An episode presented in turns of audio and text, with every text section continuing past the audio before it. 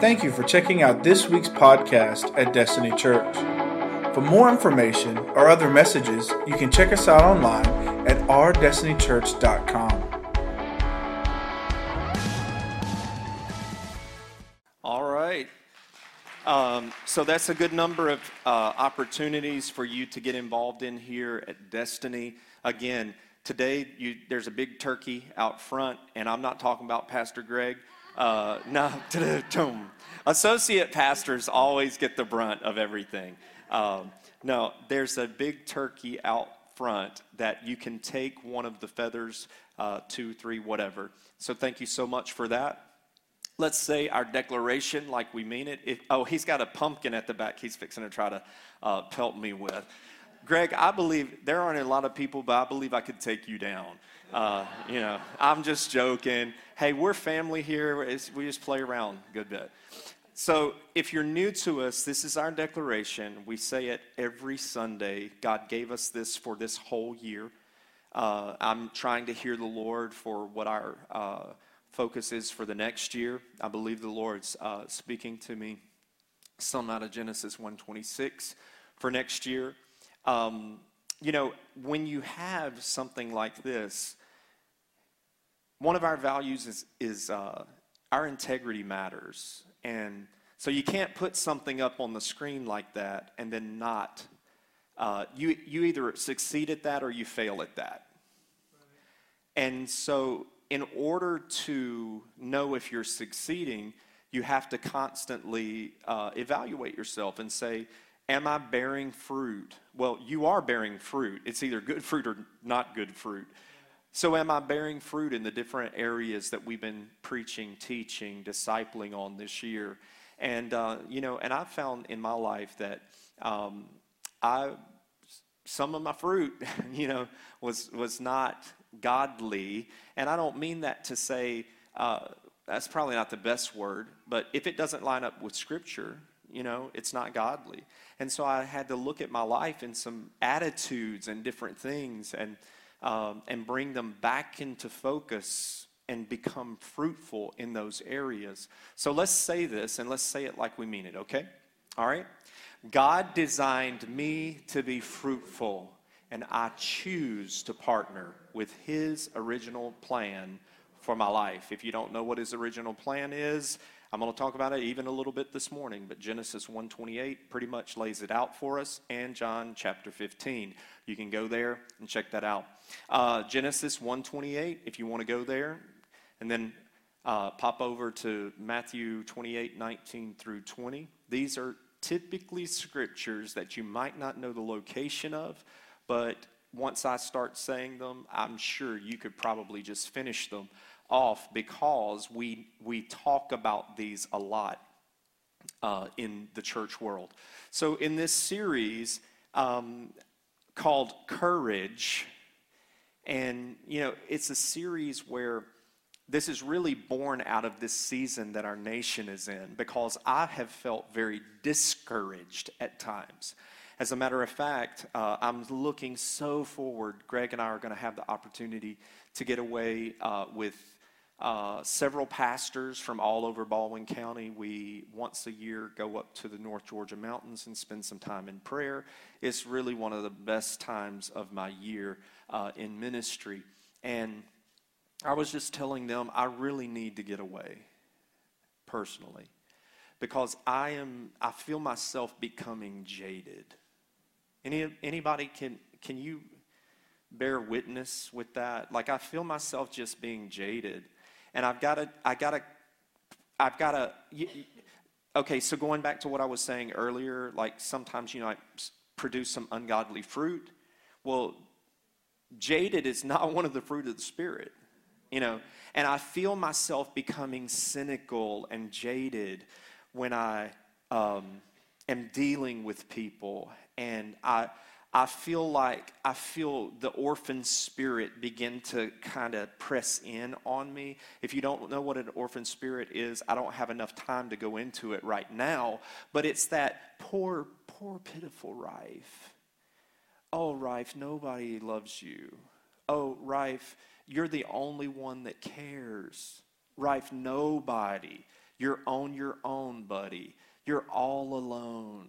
You, that spirit. No, nobody's there to support you. You support everybody else, but nobody supports you, Pastor Rife. That spirit begins to crowd in on me. And, you know, and then life situations happen, and then you start finding evidence to support the orphan spirit. You know what I'm saying? Instead of the opposite way around, where it's like, let me go to the word and find evidence to support who I really am. What we'll start to do is we'll start to uh, find situations in our life and go, oh, well, look at this. Look at how they treated me. Sure enough. And, you know, this week I've been in a situation where I'm like, and I, I'm sure this is bringing it out the hurricane. on top of corona and everything else. I'm sure it brings it out in other people, but I'm like, I really am like to the place where can you trust any contractor? Can you? I, I promise you, and I'm not saying this for brownie points, there's one contractor in this room. There might be more, but there's one contractor in this room I'm telling you, you can trust, and that's that guy right there, Tim Morrell. He lives out our values, he lives out kingdom values. And uh, he's built a house for me. And I'm telling you can trust that guy. But I've just been in this place where I'm like, can you even can you trust anybody? Like, you know, I've just been shafted so many times. I'm like, it just it gets me in that place, and I don't like to be when I'm going to deal do business with somebody. I already don't trust you. That's not who I am. I, I, I've been a trusting person most of my life to the place where people call me gullible. But I feel myself getting in this place and I'm out of alignment and I just got to get back to this place. And I am having the courage, me personally, I'm having the courage to say, I will not become that cynical, jaded person that, you know, is go- that that's just begun to begin to be part of my character, you know? So no, I refuse to to let that happen to me. And so what you have to do a lot of times in this message that I'm going to be talking to you about today is, is you have to know your true north. All right? So, your true north, metaphorically speaking, is like who you really are. Like, I've found myself over the last few uh, weeks in dealing with people having a tone that I don't typically have with people and having emotions that I don't typically have with people. That's not who I am. Now, people who know me closest, you, they know that's not who I am. And even when I'm upset about something, like I, I have a decorum about me. There are several people in this room, you've been on staff with me, and I, I, if I ever have to have a serious conversation, it's not going to be belittling. It's going to be, we're talking as two humans that we can dis, disagree and still respect one another without disrespecting one another.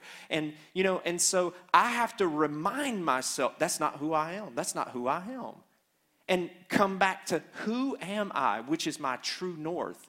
Now, real quickly, before I dive into this, I'm going to talk a little bit about True North, Magnetic North. Maybe you won't get a snooze fest while I'm talking about that a little bit.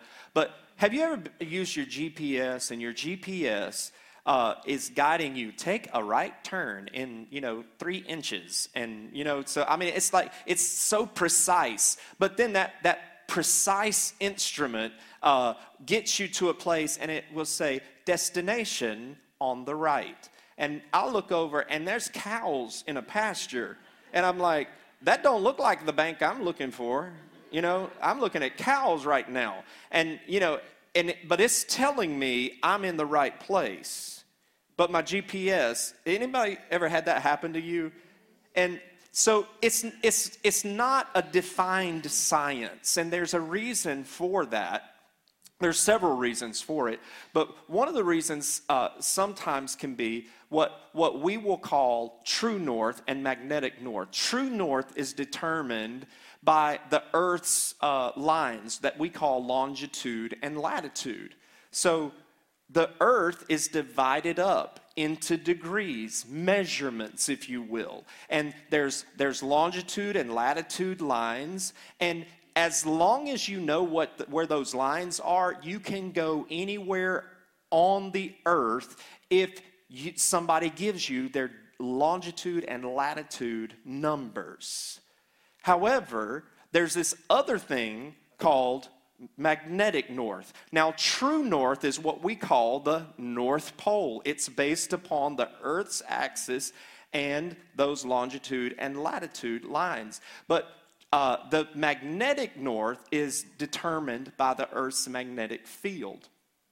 And it's because the earth is a living thing, those things move and they interact with one another.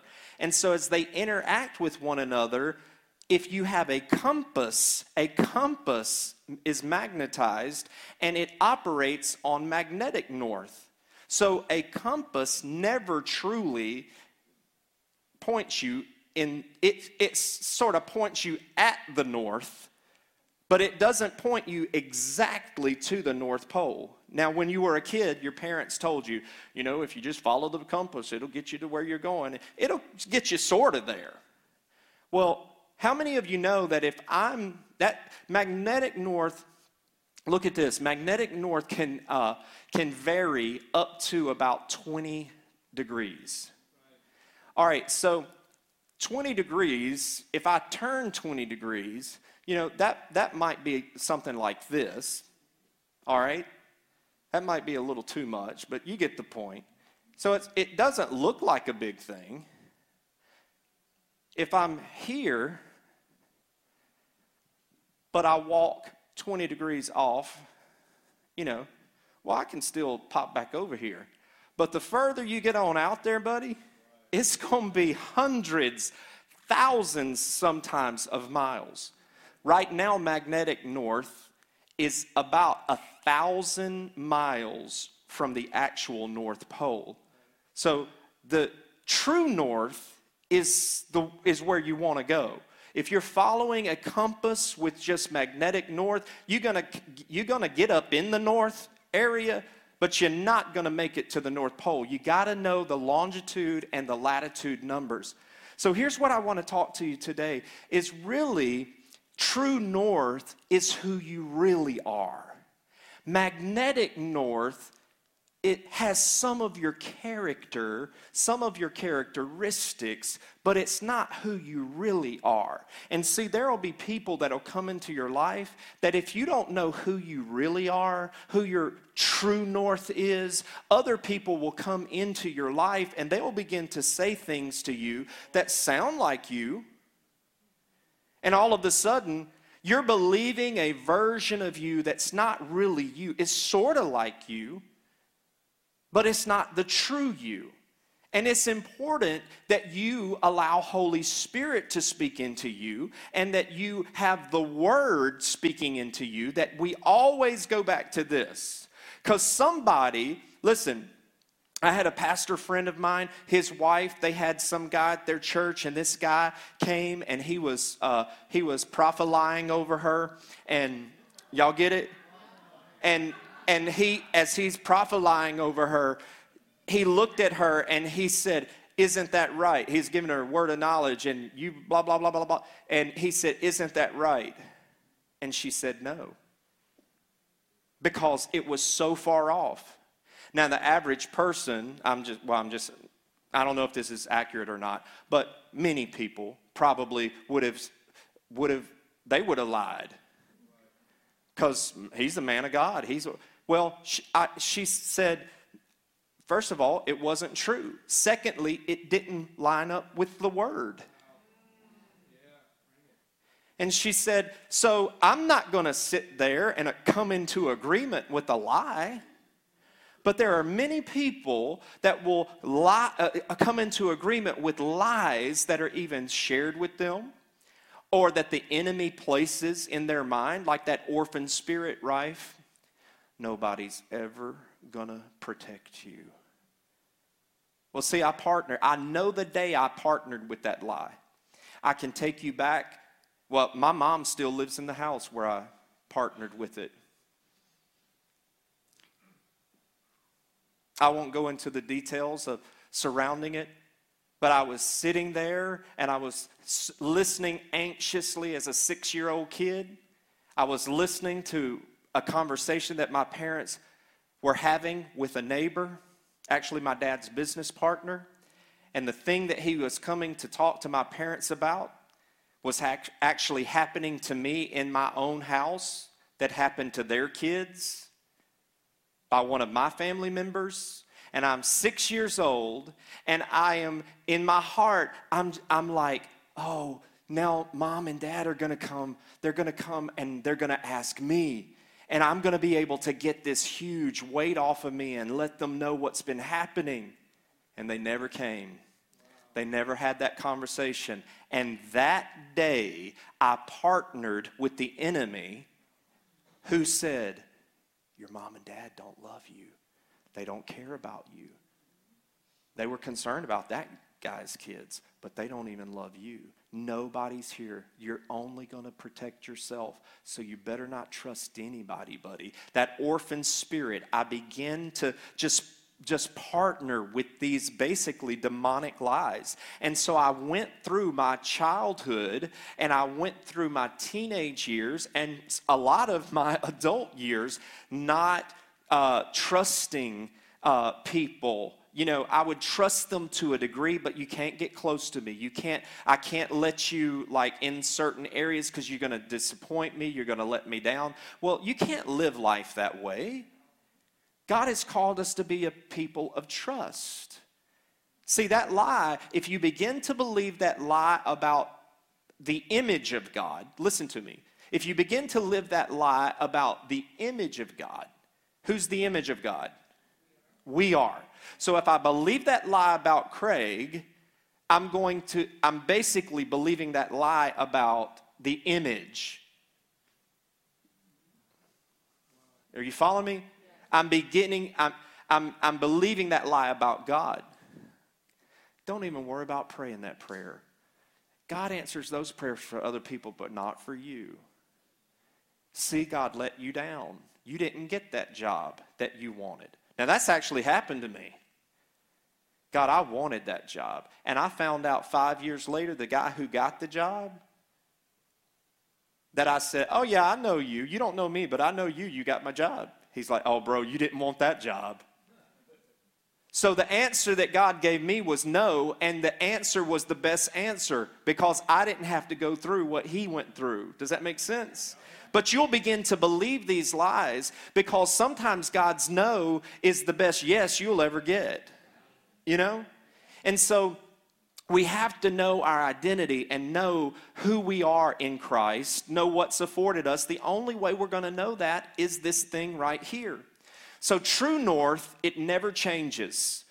We don't get an updated version of longitude and latitude. The North Pole is always going to be where the North Pole is. Your identity in Christ is always going to be you are a son of God. You are a daughter of God. You are a child of God. You are an heir. You are co equal with Christ. Now, the enemy will lie to you and say, that's blasphemy. That's, uh, that's, uh, you know, defaming. I, no, it's scripture.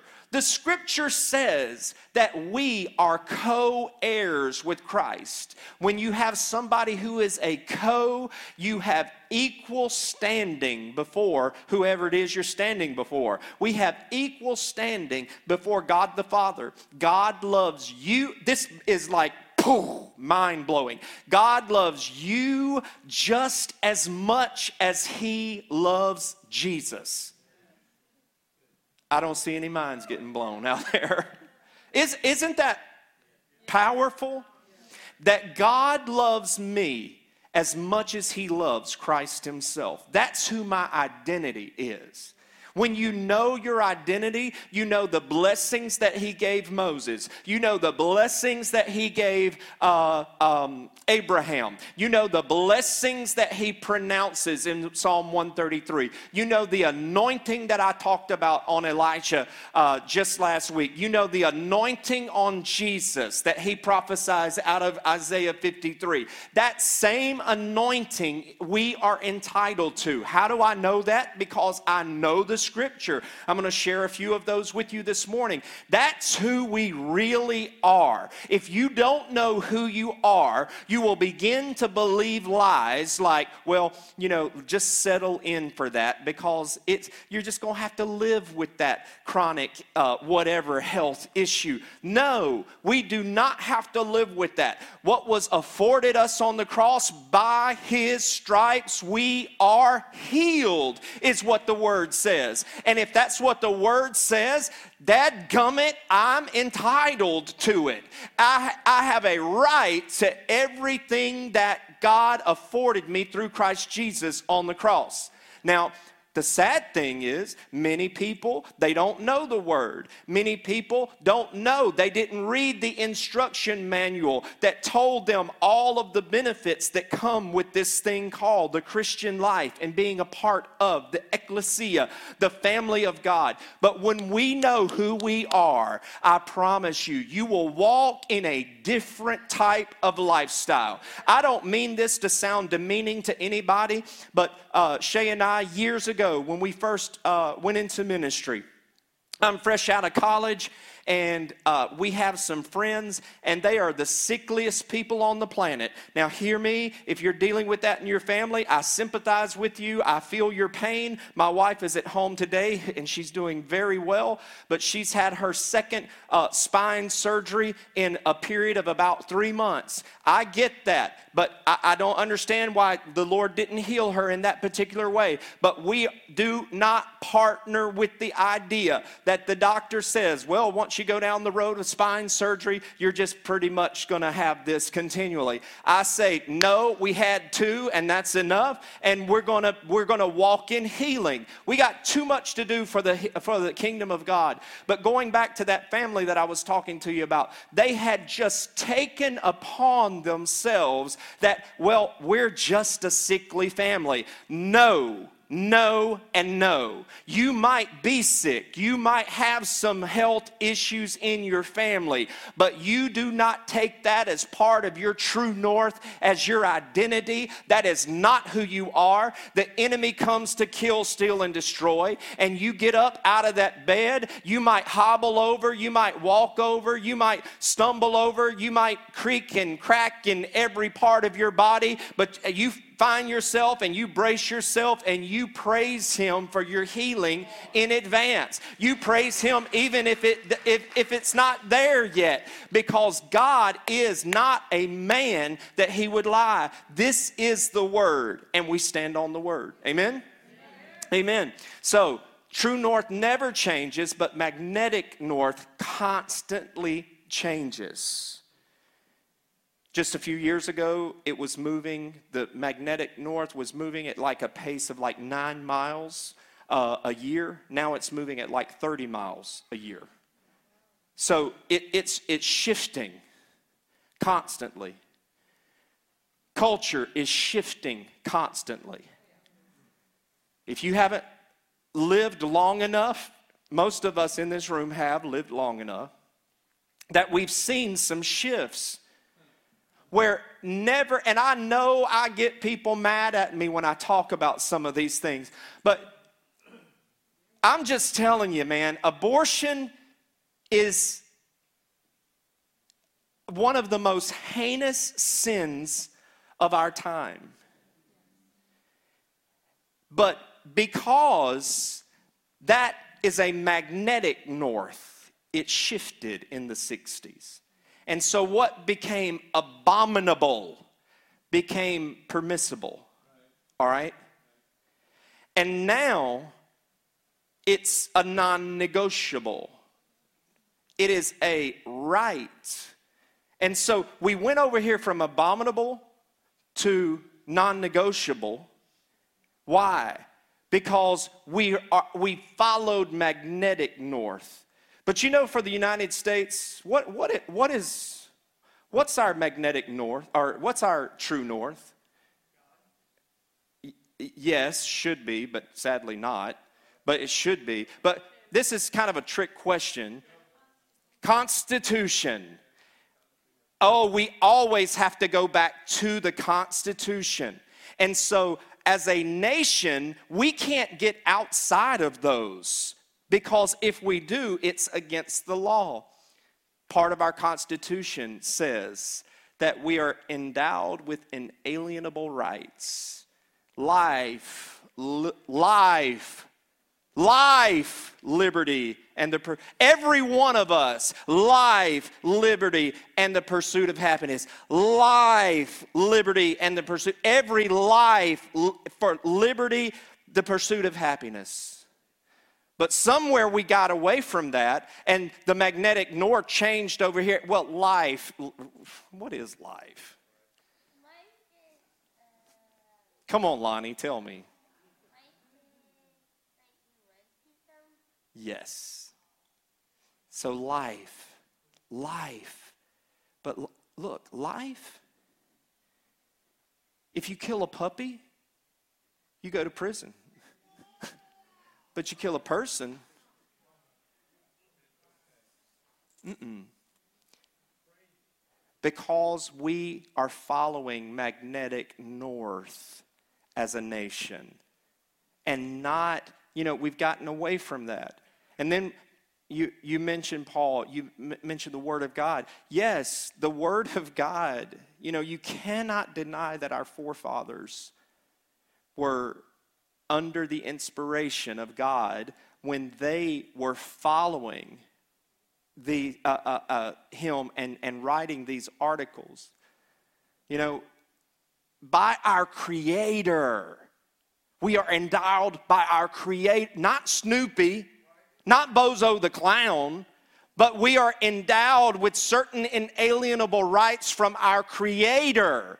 He's the North, the true North. And so, this magnetic stuff that, that's all over the place, listen, culture is magnetic North. Fashion is going to change. What's in style now won't be in style five months, maybe five years from now.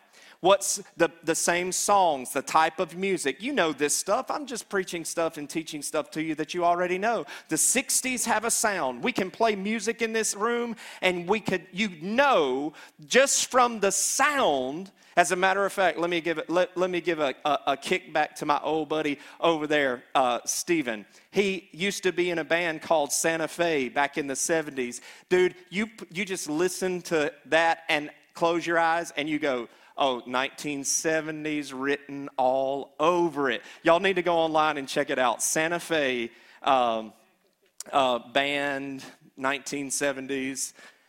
And, and you'll find that guy with long hair. It, it, it was awesome. All of that changes, though. All of that changes. And it's okay, some of it, but then when we get down to values, we're talking about something totally different. When we get down to values, because as you'll see here in just a minute, values drive culture.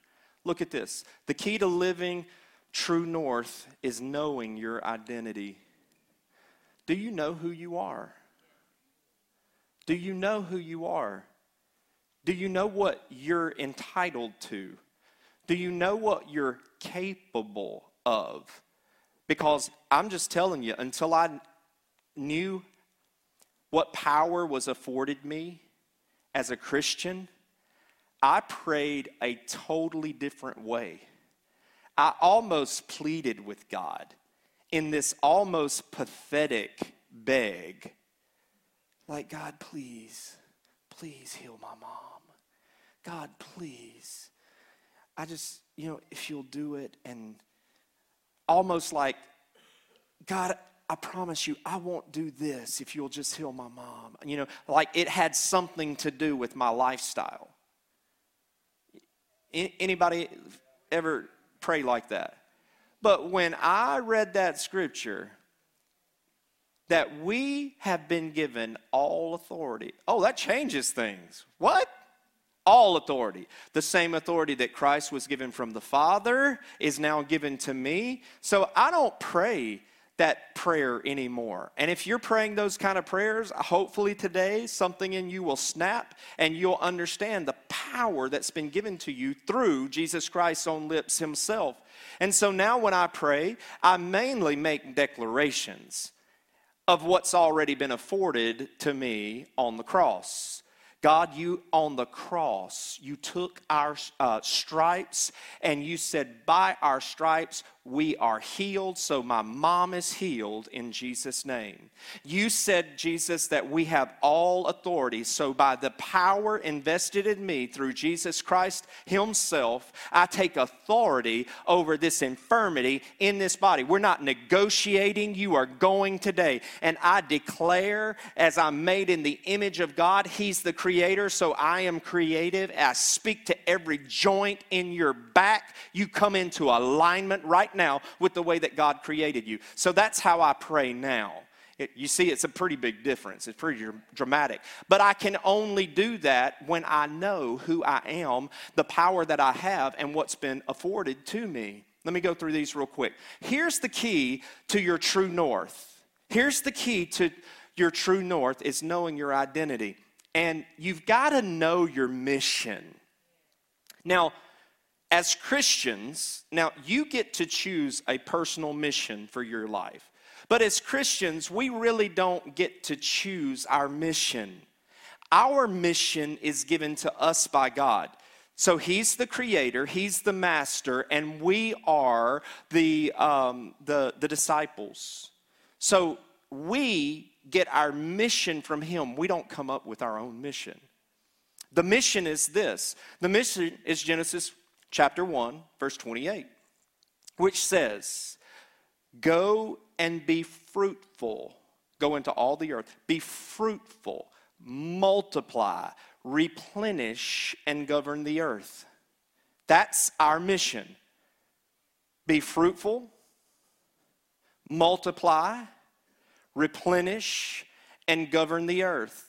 I could spend a lot of time talking about those, but I'll just leave it at there. That's God's design for every one of us. So, in your personal life, you need to go into your family and be fruitful. Multiply. Fruitful means productive.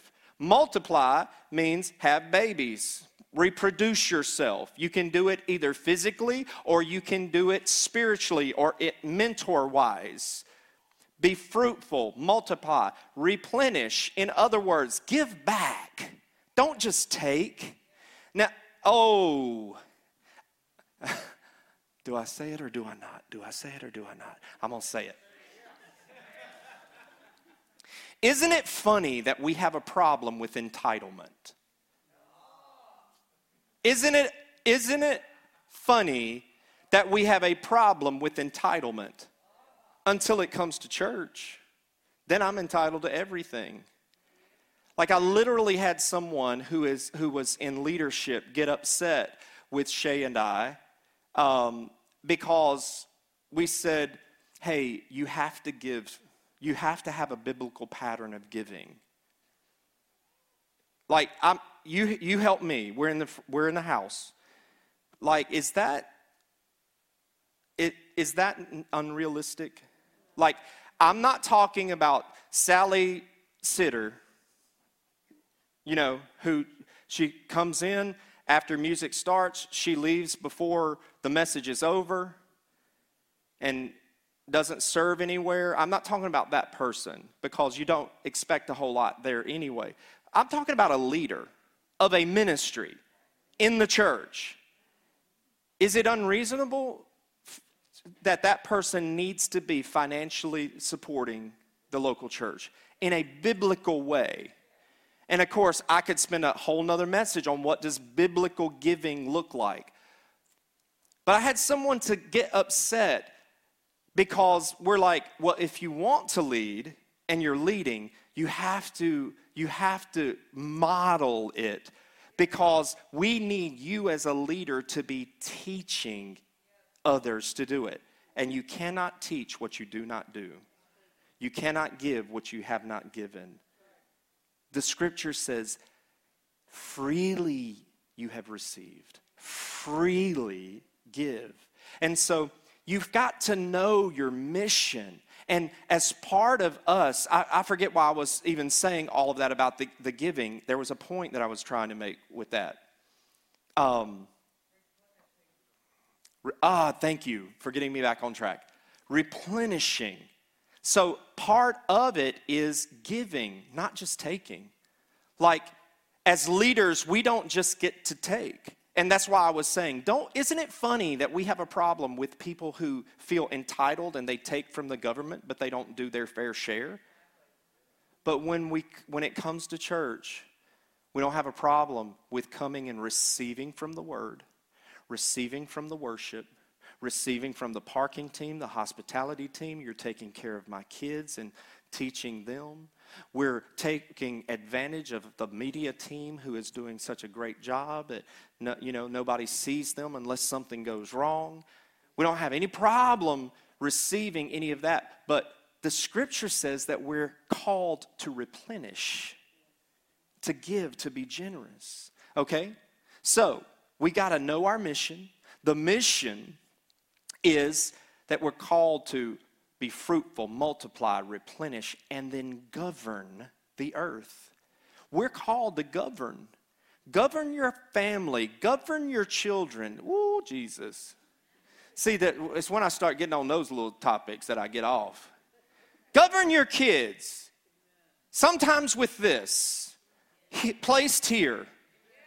Are you with me? This placed here Man, I'm telling you, if you do it right a few times, you will not have to do it for the rest of their life.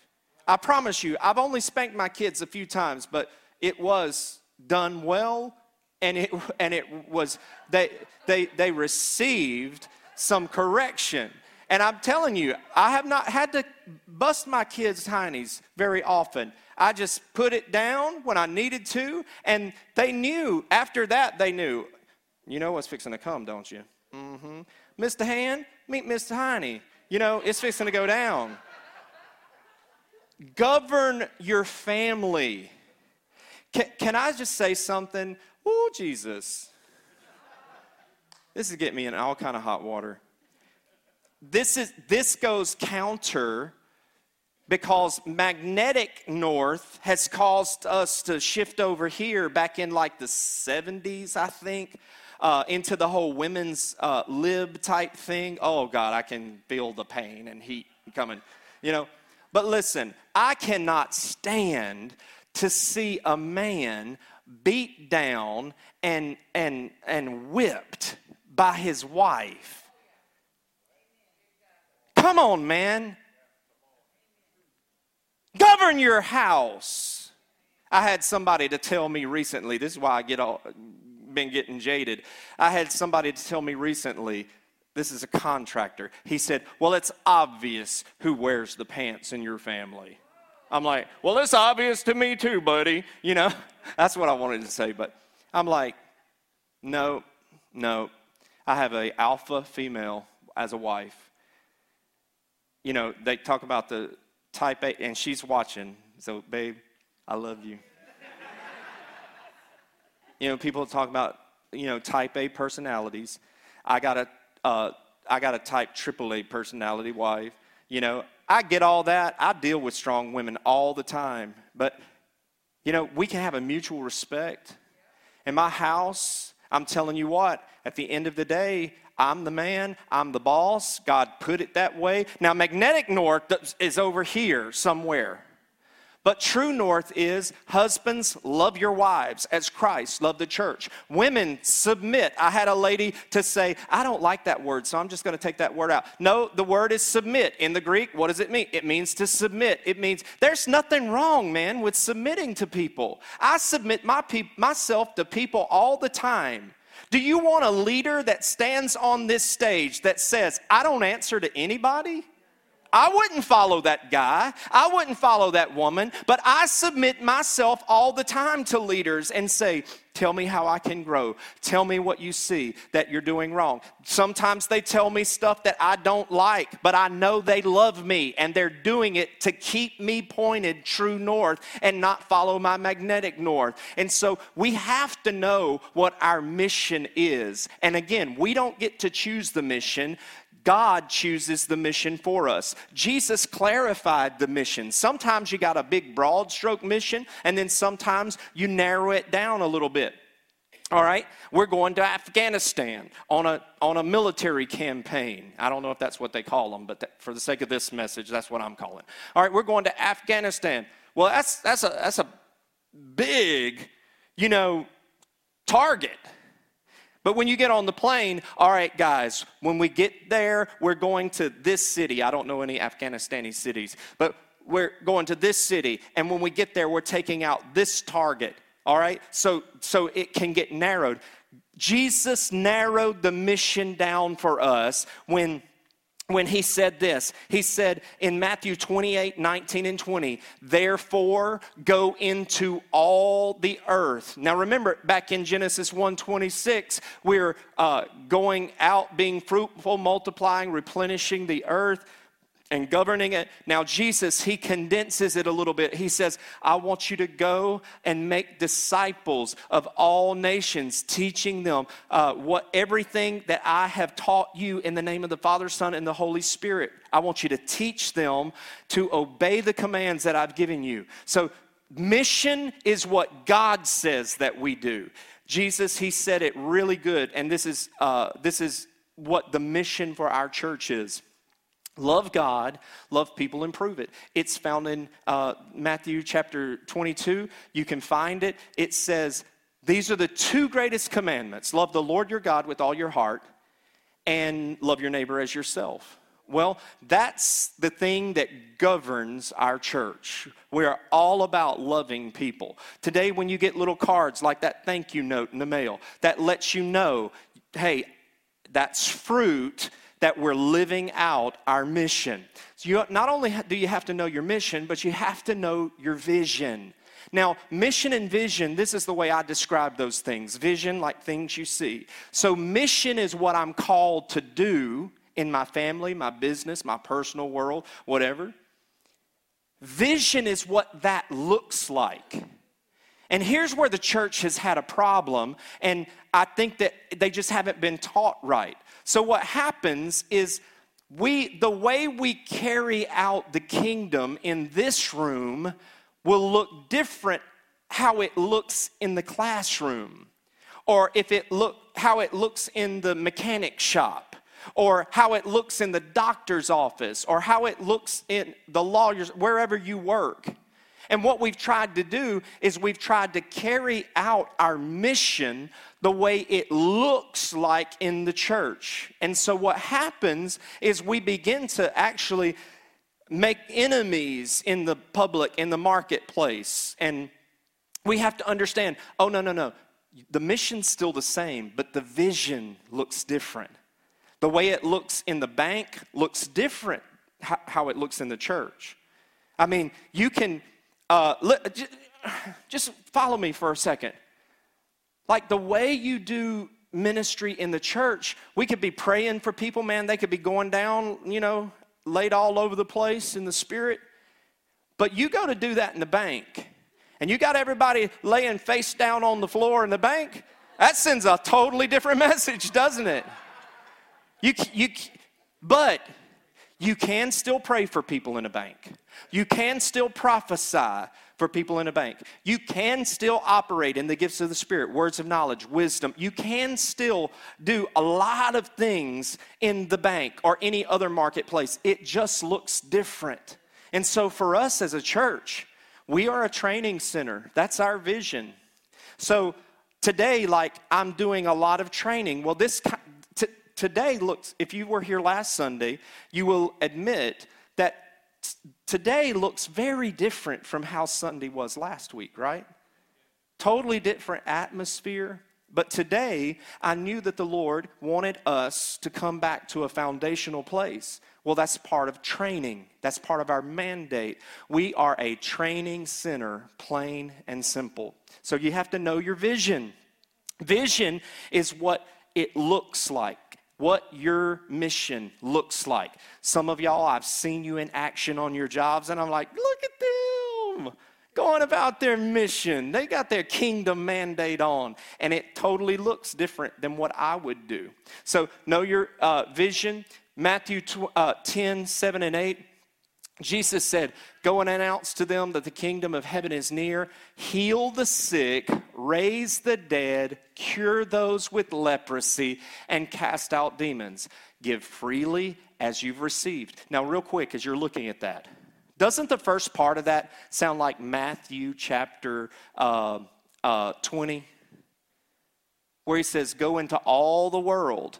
Right here, he's saying, Go and announce, go out and announce. So it sounds like, Hey, I'm doing the mission, but this is what the mission looks like. He's giving us the vision here for the kingdom. He says, The kingdom's going to look like preaching and teaching.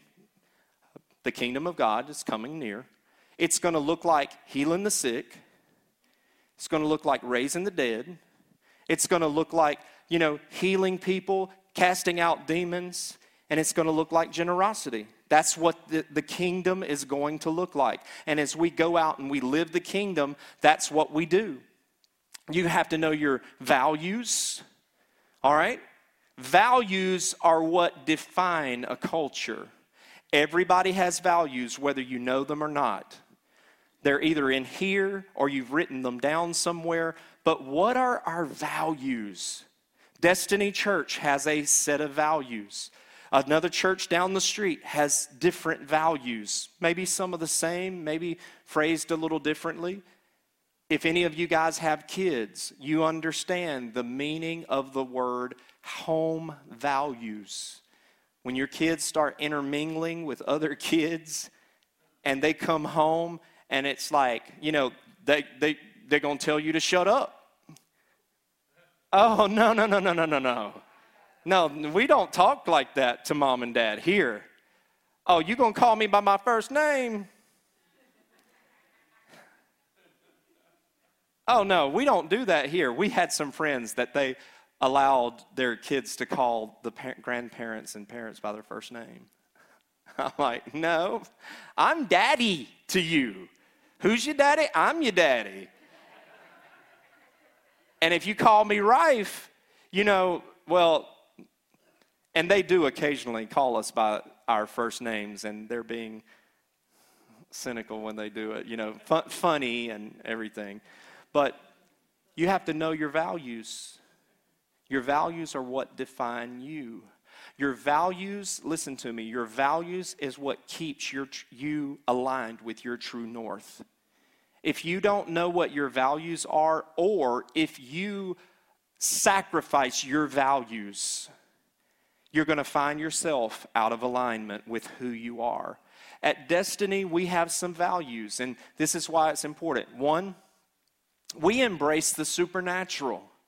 Now, listen, if you don't know your values or your vision, somebody else will define it for you. And I've had people to come in here and they will have conversations with me and they will want us to you know to to do different things. And you know like uh, man the the whole the whole prophetic thing is just weird. Like y'all need to dumb that down. Y'all need to bring that down a notch. I'm like, no, we're, listen, I'm telling you what, I know I may be biased because I planted this church and I've pastored it for the last 13 and a half years. But, guys, I'm telling you, I don't think you'll find a more balanced church. We do not ever get it completely right all the time, but we get it right a lot of the time. I don't think you'll find a more balanced church than Destiny. We've balanced the spirit and the word. I believe we do that well here. Have we done it great throughout our entire history? No, we haven't. And I, have been aware of that. And that's what it's called when you have to try to bring things into balance. but we embrace the supernatural. So when I ha- when I have somebody to come in and tell me, you know, this is new family, man, uh, you know, I really. All right, probably don't need to say that. Okay, but you know, new family comes in and they're just like oh they just they hit all the check marks. Oh they love kids. They want to serve in kids ministry. Oh they love you know serving in hospitality ministry. Oh they have this gift and they have that gift and they know what biblical meaning uh, of giving is all like and it's like oh but they're not they're kind of weirded out by anything supernatural. You know what that is? That's a deal breaker. Why? Because we value the supernatural and we will not sacrifice that for anything else. So when people come in and they try to redefine your values, if you're not careful, that's magnetic north, and you're going to find yourself over here sacrificing some things that you shouldn't have. And I can tell you what, I'm not the greatest speaker in the world, and, I, and, and I'm not looking for anybody to come and stroke me and pat me on the back, but I ain't the worst in the world either. I've heard some of them. And I've heard a lot of the ones that are better than me. But the point is, if this meeting in here ever becomes about my or oratorical ability, oh my God, we've stooped to a new low. Everything that happens in this room is about really uh, three things the Father, the Son, and the Holy Spirit. The Word of God. What is God saying? And, and He might say it through me today, He might say it through the musicians or singers another day, but it's really about God. We're here to encounter you. We'll do it however you choose to do it, through whomever you choose to give the word. But God, we are here for you. And so the supernatural is one of our values. There are seven of them. We believe that witness matters. Now, I know this is just a foreign concept to certain people, but what you post on your Facebook matters, guys. I mean, I don't even post uh, tough stuff, in my opinion. I question it before I put it out there, and I still get in trouble with people. But I'm but you got to be careful what you post on Facebook I'm not, I'm not suggesting that you have an alternate world life somewhere. I'm just saying, man, our witness matters. The things we say that matter. I have had some incidents this week. I'm telling you what, oh, I'm been battling of whether or not to post a review of a business. But see, I'm not just George Smith. I'm Rife Stewart the pastor of a local church in Daphne, Alabama. And while you did this, this, this, and this, and you didn't meet this, this, this, and this, all people are going to see doesn't matter that I'm vindicated in everything and I've got proof. All they're going to see is Rife Stewart, Destiny Church. And my witness matters. My witness matters. And so I'm just going to take one for the team. I'm just gonna suck it up and take the licks because my witness matters. I do not want my name on some scathing review of this company, even though I'm well within my rights to do it. Jesus said, Somebody slaps you on the right cheek, turn the other one to them. And that is, he never said, Oh, by the way, it's not gonna hurt. It's, just do it. It's not going to hurt. No, it hurts as bad as when they slapped you the first time. But my, uh, my witness matters. And so that's what's governing uh, uh, uh my response. Uh, look at these. Let me go through a few more of these. We're lifelong learners, we never stop learning. Everybody's learning. The kids are learning, Pastor Rife is learning. Everybody's learning. The minute that we stop learning, we say that we're God.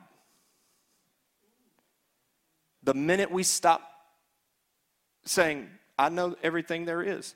Man, I, I don't know how many people in here have a, uh, a piece of paper hanging on their office wall that says they have a theology degree.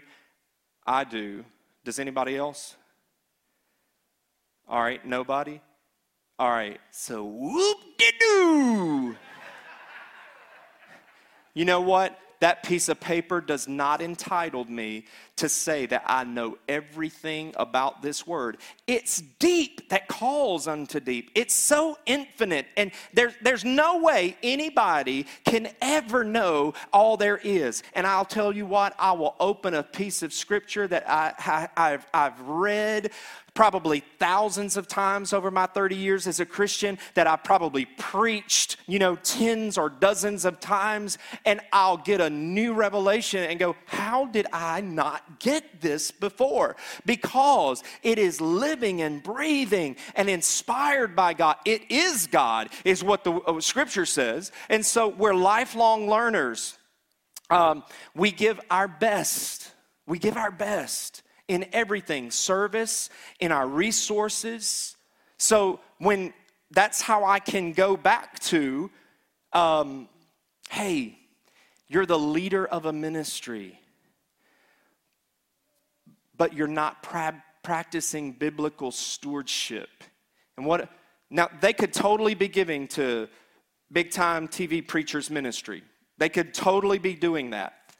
But that's not biblical, a biblical practice where you serve because a tithe is for the house that you eat from that table. So, how are, how are you living that out? Well, if they're not living those values out, it makes it very easy to say, This is how this house lives.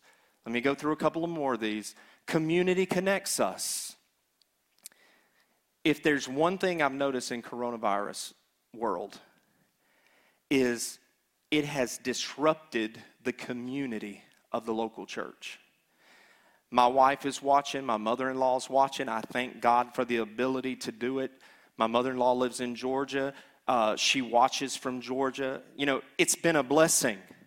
But there, God made us to see each other, to be in community, to be in relationship. That is a good substitute. And all of you who are watching, I'm telling you, this is a good substitute and a good supplement, but it is not what God intended for the family of God. We've got to, at some point, get back into connection with each other physically. Community connects us, it, it's what makes us whole, strong, and healthy. Am I walking with the same people I worship with? Listen, if the majority of your friends are outside of this church living a lifestyle other than a godly uh, lifestyle, that's not in biblical alignment. That should be the minority you should go out into the world. You should be influencing people like that. But when that's your community, because a community is what sustains you, a community is what encourages you. Doesn't mean that you can't get it out there, but community is so vital to the church. And I'm telling you what, whoever is your stronger uh, circle of influence, that is who you're going to follow. That's who's going to influence influence you and it's going to influence your decisions. I promise you, I can preach more on that, but I'll move on. And I think this is the last one. Um, somebody help me out. I'm trying to get there. Actually, I got two more. Did somebody click me off of that? There we go. There we go. So, honoring God, uh, honoring others honors God. So, that's why we're big in a culture of honor. When we honor one another, just go read Psalm 133. When we honor one another, God draws close to that stuff. He does not take that lightly. And I've, I've likened it to me, I've likened it as when I heard my kids, Noah and Savannah, they must have been, I'm guessing, like maybe seven, maybe, and 11. And I heard them, there was some giggling and talking, and I just went and listened outside my office where they were. And they were just loving on each other as brother and sister. And, you know, that big belly laughter, they're, they're just enjoying each other. And I heard Noah say, uh, Savannah, you're so good at whatever it was. And then she would return it and, you know, compliment him. And I want you to get a picture. They're loving one another. This is Matthew chapter 22. Love your neighbor as yourself, and it's equal to loving God with your whole heart, mind, soul, and strength. They're synonymous. It's two that are really one. So I'm outside the office and it's capturing my attention. And I'm just lingering, loving everything that I'm hearing them say. You understand? They're honoring each other and it draws the Father to it. So when we honor one another, when I honor you, Alan, when I honor you, uh, Harold, God is blessed by that. We take the scripture to say God inhabits the praises of Israel, God inhabits the praise of his people. We think, we, we really kind of put it in a Western culture context where we're thinking, oh, we're going to start praising the Lord in the house and get the music going, and God's all of a sudden going to well, first of all, God was already in the room before you got here, you know. And yes, God does inhabit that, the praises of his people. But you know what I'm going to tell you? God inhabits on the workplace when you begin to honor your boss, or your boss begins to honor the employees. Or like this morning out in Raleigh, we were honoring the whole Fuentes family because of, of the, just their whole family, just how they serve.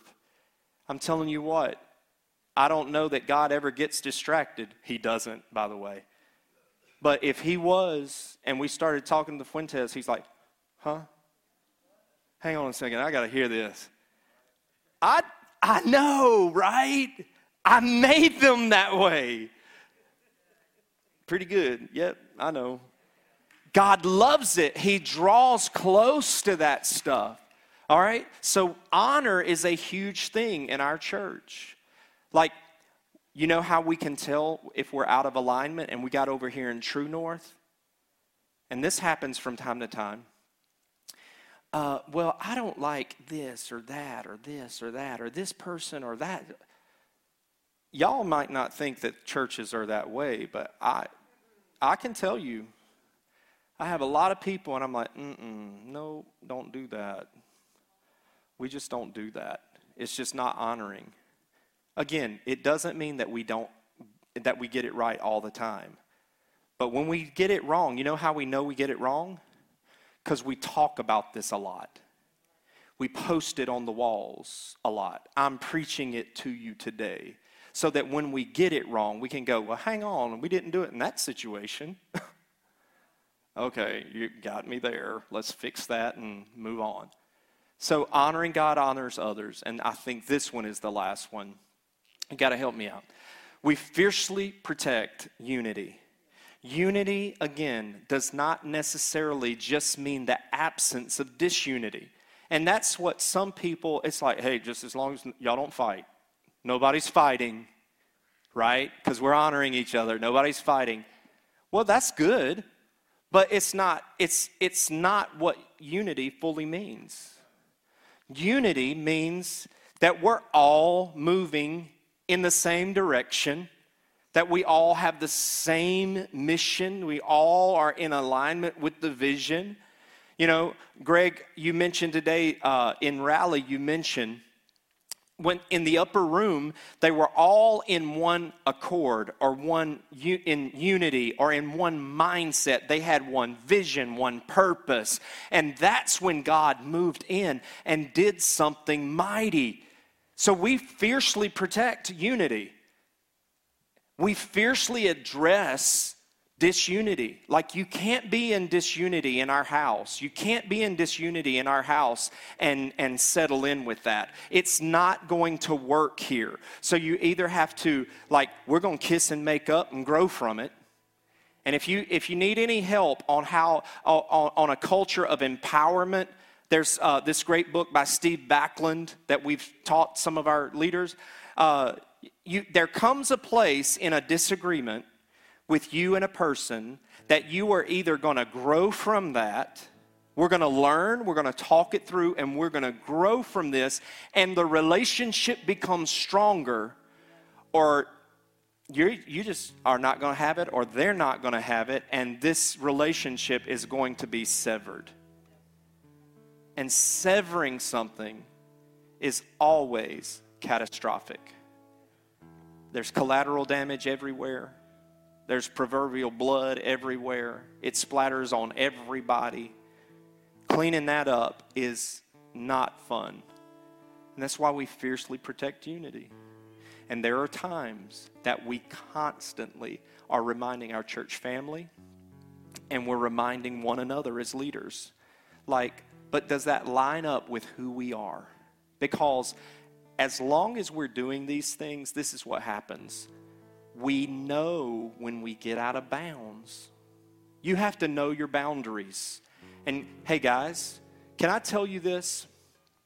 It's okay for you to say no to people. Now, I'm preaching to myself because it's hard for me to say no. But I recently had to say no to one of my dearest friends. They asked me if I could, uh, could do something for them ministry wise, and I'm like, I wanted to do it. If I forced myself, I could have made it happen.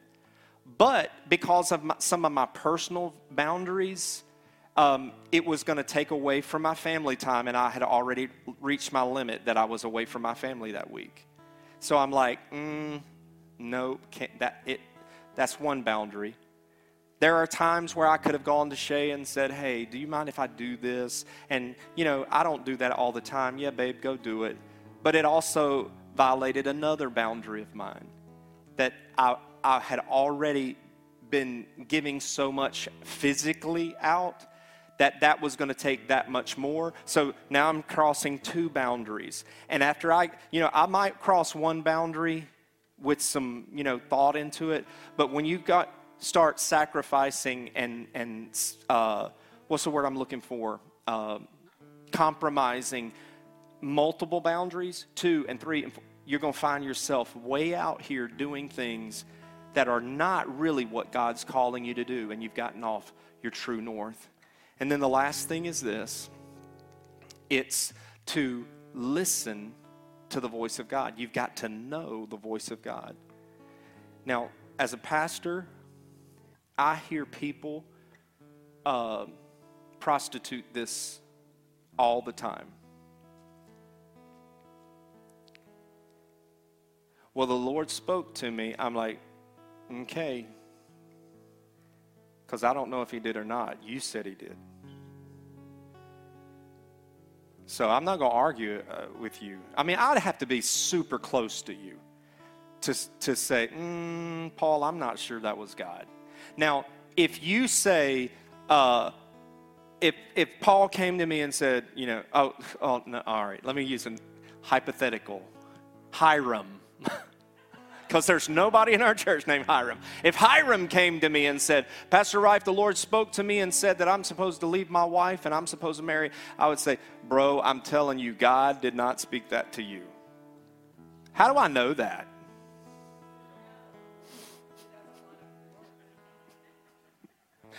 Because it violates the true north of this. But there are some things that I that are just desires or preferences or whatever that they're ne- they're, they're neither right or wrong, you know. But a lot of people will say, "The Lord spoke to me," and I'm like, "I don't know. That's up. That's between you and God." But we have to hone in to how to hear the Lord's voice. And you hear the Lord's voice in a number of ways. One, does it line up with the word? It does. I'm still not convinced, but it does. You know, in your situation, you might say, I'm still not convinced. I need some more convincing. Well, there's wisdom in the counsel of many, the scripture says. So I might reach out to Rochelle. I might reach out to Betty. I might reach out to Brian and let them give me some feedback to see. So God speaks to us through people, God speaks to us through pro- prophets. But one of the best things for you to do is just be quiet and listen and see what God says to you personally. because most people are serving an impersonal version of God. Stick with me for a second. He's not an impersonal God, He's your daddy. Jesus said, Abba. I cry out, Abba, Father. Abba means daddy in American uh, terms. Daddy. Well, daddy's not impersonal. And so God wants to speak to you directly more than he wants to speak to you through three other people. Now, this is what God typically does, and this is scripture. The scripture says that in the mouth of two or three witnesses, let the truth be established. So God may speak to you, and then you and Harold hadn't even got to have a conversation, and Harold might say something, and you go, Oh my God. Man, that witness is with me. I might be talking to Erica, you know, and Arlisha, and they say the same thing. And so the Lord is just establishing it through that biblical pattern of evidence. But more than anything, friends, God wants to speak to you directly. You, it's not a big theological thing. You can just hear Him directly for you. And we're going to wrap it up right here. Thank you guys for just being so good to let me bring the word to you today. So here's the activation. What this is what I want you to know is that living your true north is based upon you knowing your identity. When you know your identity and you follow those values for your life, you know, I gave you the ones for our church, but you should write out what your mission is. You should write out what your vision is. You should write out what your values are. If you don't have your values written down, I'm going to be honest with you you don't really know what they are.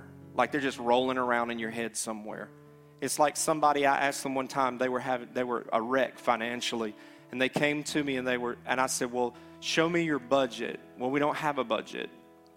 And I said, "You do. It's just rolling around in your head somewhere." Cuz you have a light bill, right? You have a garbage bill, right? You have a satellite bill, right? You have a carbon pay, car payment, right? Okay, all those are floating around out here. Well, those are line items on a budget. Go write that down, and you're going to figure out why at the end of the month you have $900 more bills than you do income. When it's floating around, you can't see it, but when it's on paper, it makes sense your mission, your vision, and values. When somebody told me to do this years ago, I was a young pastor, I looked at them like they were crazy. I thought, that's stuff old people do. I'm not doing that. Oh, I wish I had the wisdom to follow them at that age. I'm telling you what, you young folks, if you will write down what your mission for your life is. Now remember, who gives the mission? God. So you have to go from those scriptures and, and apply that to your life. But vision is where God begins to partner with you and your attributes and your uh, abilities and desires. And what He'll do is He'll go, Well, yes, this is the mission, but I want you to do it as an artist. I want you to do it as a musician. I want you to do it as a plumber. I want you to do it as a car salesman. I want you to do it as a nurse.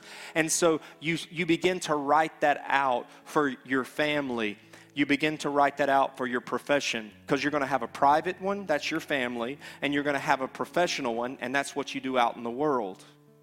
And then write down the values that you have. And don't think in, uh, think in general terms. Like, I value integrity. Don't you lie to me, boy. Well, what is that? Integrity my mama would look at me. There's two things I can tell. Oh, I can hear her words in my ears ringing. They're embedded, ingrained. Oh! There's two things I can't stand, boy. It's a liar and a thief. I cannot tell you how many times that I heard that. That lets you know I was a liar and a thief as a kid. no, but I, if I took some money out of my parents' purse and I'm like, "Did you take that right?" Mm-mm-mm. I didn't. So, my mom, her values were she could not stand dishonesty. She didn't want people lying to her, and she cannot uh, uh, stand people stealing from her. So those were her values. What are your values? What drives you and your family to stay true north? All right, I'm going to pray. If y'all uh, want us to pray with you about anything today, we're going to have a few prayer team members down front, and they'll be glad to pray with you. And if you are new to us today, um, thanks for coming. Thanks for listening. Thanks for experiencing God with us. Um, listen, I put activations up on the screen, not, not for this to be a suggestion. I'm telling you, if you really want to operate at a higher level of alignment with who you are, write it down. It's scriptural. The scripture says, cast the vision and write it down plainly so that the person hearing the vision or reading the vision can understand it. So that's a biblical pr- principle that I'm writing you. So please go spend some time Pastor Rife, I don't know how to pray. Pastor Rife, I don't know how to have a personal devotion time. Pastor Rife, I don't know how to have a long time with God. There's one right there on the screen. God, show me the things that are important to you for my family. He'll speak to you and you'll write them out. Holy Spirit, thank you for this time that I've had together with my church family and then meeting some new friends today, God. I pray, Lord, that this foundational word has gone deep into people's heart and spirit, and that God, today, that people's lives would be changed by this word for the better. That they'll have a foundation, God, that they're going to take to heart. And this is going to begin to change the foundation of their family, the foundation of their business, and the foundation of even who they are personally.